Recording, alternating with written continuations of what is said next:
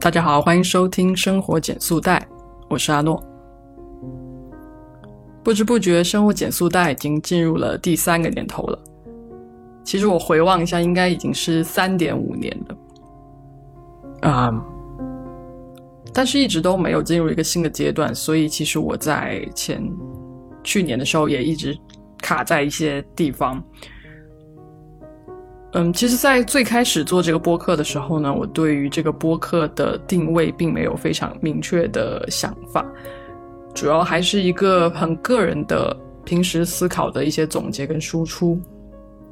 后来听众们多了之后呢，我就开始摸索我们这个节目的定位是什么，嗯，想要传达给大家的这个核心的价值观是什么，于是有了现在的这个 slogan。生活减速带是一档鼓励自我探索、自我观察和与他人共同创造真实生活的成长陪伴型播客，鼓励大家自我观察、自我探索，积极的建立同伴网络，经过实践去提升自我。这仍然是我想要去做的事情。我依然会去观察周遭的人，去阅读，去思考。为大家总结出应对某些困惑的生活建议，但是久而久之，我又觉得这并不够。我总是在想，我的听众们可能会碰到一些相同的问题，一些启发，一点小的建议，的确是能够帮助大家得到暂时的抚慰。而这背后，我们应该如何去思考？站在每个人的角度，应该用什么样的办法去克服实际的困难？这是生活减速带进入第三年的一个挑战。也就是说，我们应该要，或者是我在我的预期里，我的这个节目应该要进入一个更有深度的阶段了。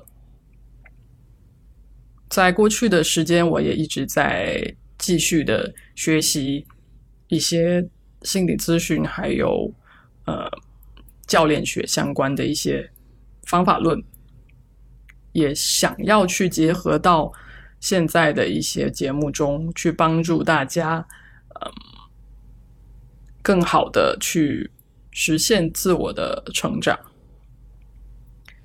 那如果是老听众的话，也知道我最近其实有在研究塔罗牌。可能很多人会对于这个工具有些误解，认为它是玄学的，呃，故弄玄虚的。但我觉得这工具其实本身是非常客观的一个存在，它的意义取决于我们如何去使用它。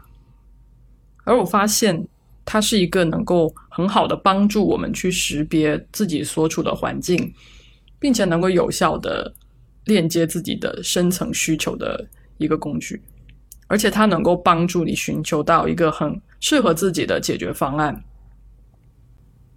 那为了区别于那些嗯比较玄的算命塔罗，我给自己的这个塔罗解读定义了一个新的名词，叫做成长塔罗。那举个例子，比如说，当你去问一个算命塔罗，我的正缘何时出现的时候，他会给你一个。很明确的指引啊，这个人是什么星座？这个人是什么年龄？这个人的职业是什么？而成长塔罗会更偏向于帮助你找到自己的情感的深层次的需求，并且根据这个帮助你去了解自己，啊，制定一些可行的行动计划。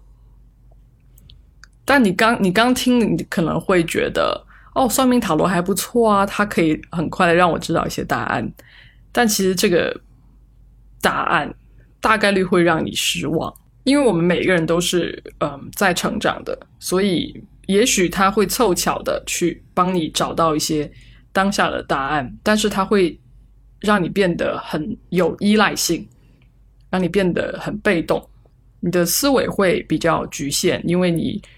只会被动的去寻找答案，可能并不会主动的去思考我要怎么样去分析当前的问题。而成长塔罗是能够帮助我们很主动的去找到自己的内在驱动，从而变得更加主动和开阔的。这是为什么？我觉得，嗯，成长塔罗这个东西是我想要去推广的。那讲了这么多，我们说回来，要怎么样把这个成长塔罗运用到节目中呢？就比如说我们在做之前的一些节目的议题的时候啊，像渺小的我要如何掌握自己的生活，我们就能从为什么我会有这样的感受，嗯，这样的感受与我的联系。和我要如何面对这样的感受，这些方面去分析。也就是说，其实根据同样的一些问题啊，我可以根据呃不同的分析框架去抽牌，然后得到自己的答案。于是我可以去更多的给大家分享这后背后的一些逻辑和我自己得到的一些答案。如果你对自己的答案也好奇，那你就可以从我提供的。成长塔罗咨询服务中去得到属于你自己的答案，这样子我们就可以达到一个嗯更深度的可能性。当然，我相信我其实说了挺多，但是可能还是比较抽象的。嗯，大家对成长塔罗这个新的概念哈，包括塔罗牌这个工具还是不太了解的，所以接下来我会用几期节目来。嗯，向大家做一些非常基础的介绍，以便大家收听啊生活减速带三点零的节目。无论你是新的听众还是我的老朋友，都很欢迎你继续支持生活减速带。就像我最开始说的，这其实是一个挑战，我也不知道会有什么样的效果，但是总比我卡在这里总是不知道出什么节目要好。嗯。不试试看又怎么会知道呢？也许大家嗯会喜欢上这样的一种形式呢。那如果你对这个成长塔罗有一些疑问，或者是想要讨论的，你可以在评论区留言，或者是在平台上面私信我，我都是可以看到的。好，那今天就简单说到这里。生活减速带陪你慢下来，我们下期再见，拜拜。如果你喜欢我的栏目，欢迎在下方爱发电支持我，让我有更多时间专注创作。如果你在生活中遇到了困难，需要一对一的咨询解惑服务，请点击下方链接预约咨询，让我们一起把问题转变为成长的契机吧。